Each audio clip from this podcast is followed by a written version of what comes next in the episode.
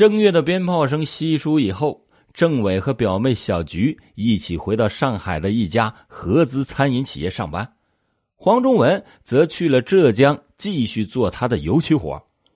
两个人的恋爱虽然没有一些城市青年的浪漫，黄忠文还是极力的想出各种点子，让身处大上海的郑伟开心。他每天都会发几十条短信给郑伟，有时候也包包电话粥。郑伟心疼的高昂电话费，黄忠伟呢，索性就按时给他手机充值。每逢节假日，黄忠文都会汇一两千元钱到郑伟的银行卡上，让他去买一些自己心仪的物品。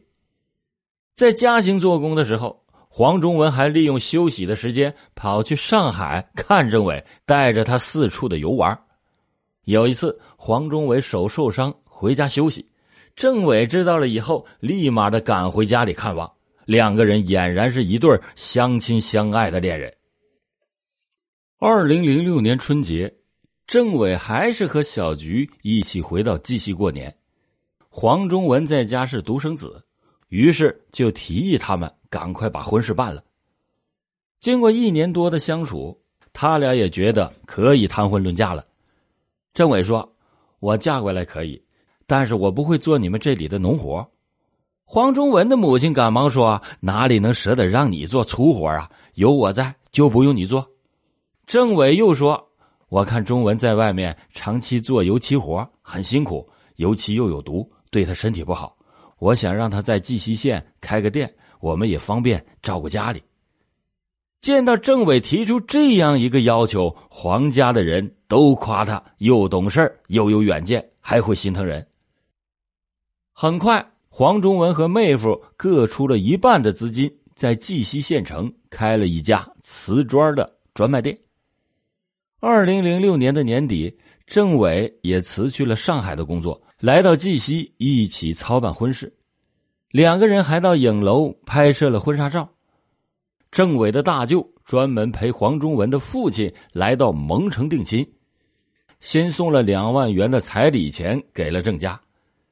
双方商定，结婚当天，黄家再付给一万元钱，另外还给郑伟六千元钱买衣服，总计三万六千元的彩礼钱。双方还确定了喜酒两边都办，腊月在蒙城，第二年正月到绩溪。腊月二十九日的晚上，当闹哄哄的人群从郑家散去，黄忠文进入洞房。想和光彩照人的新娘亲热，没想到却被郑伟一把给推开了。郑伟说：“他一身酒气，实在是难闻。等过几天嫁到绩溪以后，再住到一起。”有了几分醉意的黄忠文虽然是有些不快，但是觉得郑伟讲的也有点道理，就依了他。二零零七年正月初二，在郑家亲戚的陪同之下。黄忠文带着新娘子回到了绩溪县板桥头乡妙山村。当天晚上，在布置的喜气洋洋的新房里，黄忠文是急不可耐的要和郑伟圆房。谁知道郑伟当时连衣裤都不肯脱，躲在床的最里面，任凭黄忠文怎么哄，他就是不让他碰，又说等办过酒席之后再说。黄忠文就感觉自己就像被打了一记闷棍，十分的沮丧。婚宴是定在正月初六举行，婚礼还没开始，郑伟就说：“手捧花的颜色难看死了，素的就像是给死人用的似的。”当即就把脸拉了下来。无论黄忠文怎么哄，他依然是满脸的不开心。新婚之夜，郑伟又以花为借口和黄忠文吵了一架。穿着衣服裹紧被子，独自一个人睡了。此时，黄忠文的心情是降到了冰点，在漆黑的新房里，一根接一根的抽着闷烟，一直坐到了天亮。接下来的日子，郑伟是想出了各种理由，不准丈夫碰自己。黄忠文白天强作欢笑，带着郑伟走亲访友，接受祝贺；一到晚上，就陷入到无边的沮丧之中。黄忠文的郁闷很快就被家人发觉了。在母亲的逼问下，他红着脸，吞吞吐吐的说了郑伟不肯和他圆房的事他母亲知道以后，也是长长的唉声叹气。平日里，郑伟经常下了班就进网吧上网，或者到表妹小菊那里待着。二零零七年五月初，郑伟已经是三天不回家。黄忠文找了三天，才在小菊那里堵住了他，把他拉了回来。郑伟还理直气壮的说自己上了三天的网。黄忠文虽然是一肚子的火气，还是不断的哄他开心。他抱着郑伟来到床上，想要圆这个好事没想到郑伟是拳打脚踢，拼命的反抗。黄忠文情急之下就还手打了他两个巴掌。过了两天。郑伟辞掉了酒店的工作，悄悄的坐车离开了绩溪。黄忠文就不断的给蒙城家里的郑伟打电话，赔礼又道歉，劝他消消气儿，赶快回来。没想到郑伟却气愤的说：“你敢打我，咱们分手了，我不会再回到绩溪。”反复的经过了几回之后，黄忠文想自己已经花了三万六千元的彩礼，加上恋爱时给他的钱。已经花费了八九万块钱，结婚这都快半年了，郑伟竟然连一次夫妻生活都不肯过，他已经开始心灰意冷，怨恨斗起，决定要去一趟蒙城，如果他不回来，就杀了他。这个期间，黄忠文还在一个本子上写下了自己的誓言，上面写着：“今天是五月三日，从正月初二开始，我就没有开心过。”我真的不想这么做，可是我不杀了他，我不甘心。对不起，我的爸爸妈妈，以后注意身体。他还向妹妹交代，自己家里还欠别人两万八千元钱，千万别告诉小孩他有个杀人的舅公。随后，黄忠文就带了一把水果刀赶到了蒙城。郑伟的家人对他打人之举数落了几句之后，还是客客气气的带入上宾。郑伟呢，当时说什么也不肯和他回到绩溪。郑伟的家人就向黄忠文承诺，等麦子收割完之后，一定送他回去。黄忠文在后郑庄住了两天，就打消了杀死他家人的念头，一个人先回到了家里。他又在本子上写下了一段誓言：“今天是五月二十四日，我从蒙城回到绩溪了。他全家人都说，收完小麦。”就让小伟回绩溪，如果他不来要分手的话，那么我还是会过去做那不该做的事。可是黄宗文回家以后，左等右等也不见郑伟回来，于是他又打电话给郑伟。郑伟在电话里说：“等我想通了，我就会回去；如果想不通，我一辈子都不会回去。”后来，郑伟就索性跑到上海去打工去了。一次次的等待，一次次的失望，黄忠文报复的欲望是日益膨胀，杀人的计划每天都盘旋在脑海里。二零零七年七月七日，黄忠文接到了郑伟从蒙城打来的电话，要他第二天赶过去，也不说什么事他也就没问。黄忠文就告诉郑伟，这几天店里正忙着，可不可以过几天再去？郑伟却断然的说：“必须明天去，他会到县城去接黄忠文。”放下了电话，黄忠文在那个本子上又记下了这样一句话：“明天我去蒙城，小伟如果不回来，我就灭了他的全家。对不起了，爸妈。”第二天傍晚。黄忠文到了蒙城，没有见到郑伟来接，连手机也停了。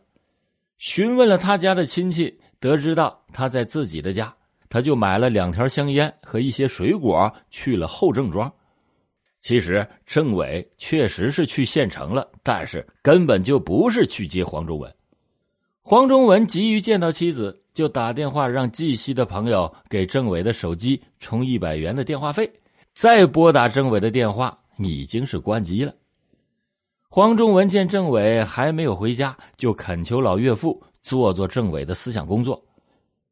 没想到这回郑文义却指着黄忠文说：“你把小伟的头打出毛病了，他在上海治病已经花了一万多块钱，你拿两万元钱来，我就让他跟你回到绩溪。黄忠文说：“我也没有带那么多钱呢。”那一夜，他睡在楼下闷热的房子里，在床上是翻来覆去的，难以入眠，心里边越想越窝火。七月九日临近中午的时候，政委和他的表嫂牵着一条白色的哈巴狗，有说有笑的回来了。见到黄忠文以后，也不搭理。政委的姑姑呢，做了一桌比较丰盛的午餐，七个人围在一起，很热闹的吃着饭。大家放下筷子离开之后，喝着白酒的政委父亲又对黄忠文说：“你必须拿两万块钱才能把政委带回去。”黄忠文以为这都是酒话，就没有接话。到了下午两点，政委又要和他的表嫂到县城里修手机。黄忠文笑眯眯的说：“我也要跟你们一起去城里玩。”见政委没搭理他，他也就没跟着去。他就独自的在家里又熬过了一个无聊的下午。天黑的时候，政委他们回到家，在吃晚餐的时候，黄忠文喝了一瓶啤酒。岳父郑文义仍然是喝着白酒。当他们喝完酒的时候，郑伟的爷爷、表嫂还有小女孩小雨已经去睡觉了。黄忠文希望郑文明天能够跟自己回家去，当着他爸和姑姑的面就说：“小伟，咱们谈谈好吗？”没想到郑伟却把湿漉漉的头发一甩，说：“咱俩没什么好说的。”黄忠文说：“你打电话把我喊过来，怎么可能没话说呢？”郑伟听完之后，就开始默不作声。他的爸爸郑文义又仗着酒劲儿，不断的重复说：“你把小伟的头打出毛病了，他到上海治病花了一万块钱，你拿两万块钱，我就让他跟你回到绩溪，否则我就不让他跟你走。”当时郑伟的姑姑也在一旁帮腔。黄忠文就诚恳的说：“回到绩溪，我就会给他治病的。”现在我暂时也没有那么多钱，四个人就围绕着这个问题一直谈到了晚上十一点多。政委起身上楼睡觉，黄忠文跟着他来到了二楼的阳台上，说：“以前的事儿咱们不讲谁对谁错，咱们可以从头开始。只要你跟我回去，咱们还可以好好的过日子。”政委回答说：“一个杯子打碎了，那还能粘起来吗？”他一直喜欢用这个比喻说他们俩的感情。黄忠文又说了一些央求的话，政委却说：“我爸不让我回去。”黄忠文说：“你爸是次要的，这是咱们两个人的事儿，主要是看你的态度。”政委听完之后却冷笑了几声。这时，表妹小菊打电话问黄忠文谈的怎么样了。黄忠文说：“还没有谈好。”让小菊也劝劝小伟，政委就接过了手机和小菊开始通话。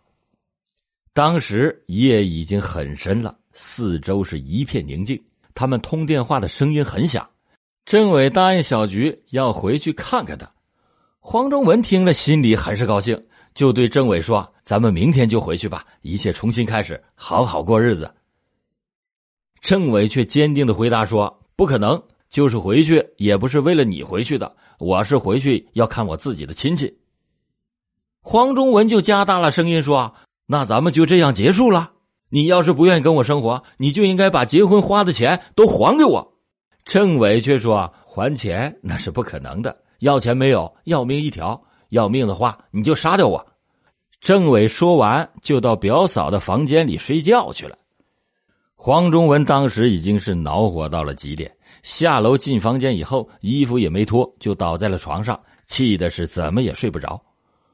黄忠文足足的想了二十多分钟，想到自从两个人结婚以后，没有过过一天开心的日子，又想到刚才政委的话是句句绝情，觉得已经是没有任何的希望带他回去了。而政委的家人不仅不帮他，反而是要钱，便翻身起床，动手杀人。于是，蒙城特大灭门惨案就发生了。二零零八年五月十三日上午，安徽省亳州市中级人民法院遵照最高人民法院的执行死刑命令，依法将蒙城特大灭门惨案的凶犯黄忠文押赴刑场执行枪决。好了，感谢您今天收听老欧讲答案。更多精彩故事，请搜索关注微信公众号“老欧故事会”。老欧讲大案，案案都震撼。